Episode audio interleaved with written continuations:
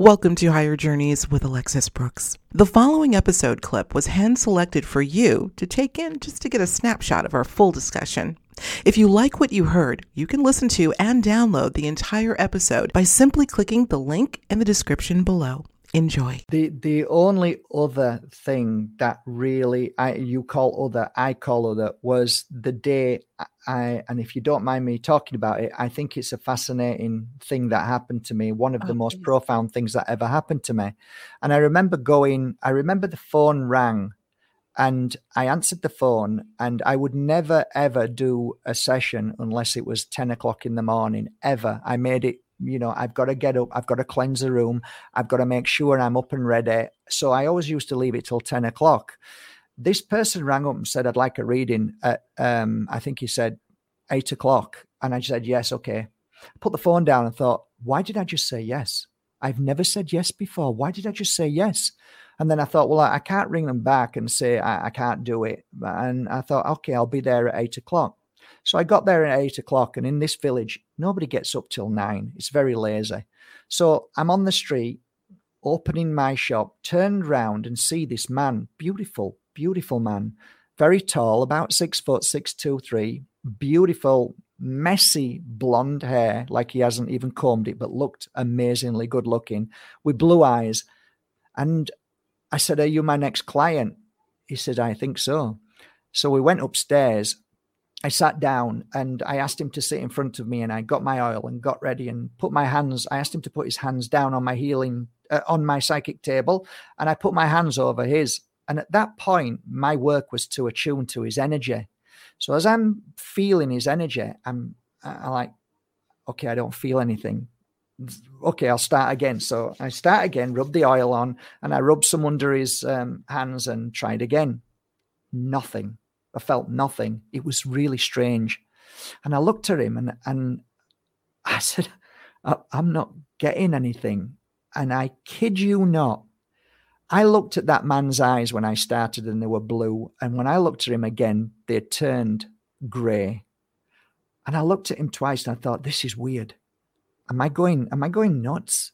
So I try again and the same thing happened. Nothing again. I thought, okay, I'll pick some cards and I'll start reading. Whenever I read for somebody, normally what happens is I can feel their suffering, their pain, their trauma, their what ifs. Nothing, nothing came up in the cards were showing me anything. Nothing on the energetic level of feeling his energy. There was nothing. It was like there was no feeling, no, there was nothing to pick up on. And I looked at him and I said, I, I've been doing this now for eight years. I have never, ever not felt anything. And he looked at me with blue eyes again because they turned from from grey to blue again. And I'm like, this is the weirdest thing. And all he said was, interesting.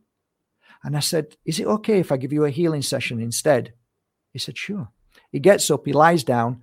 I'm starting the healing session.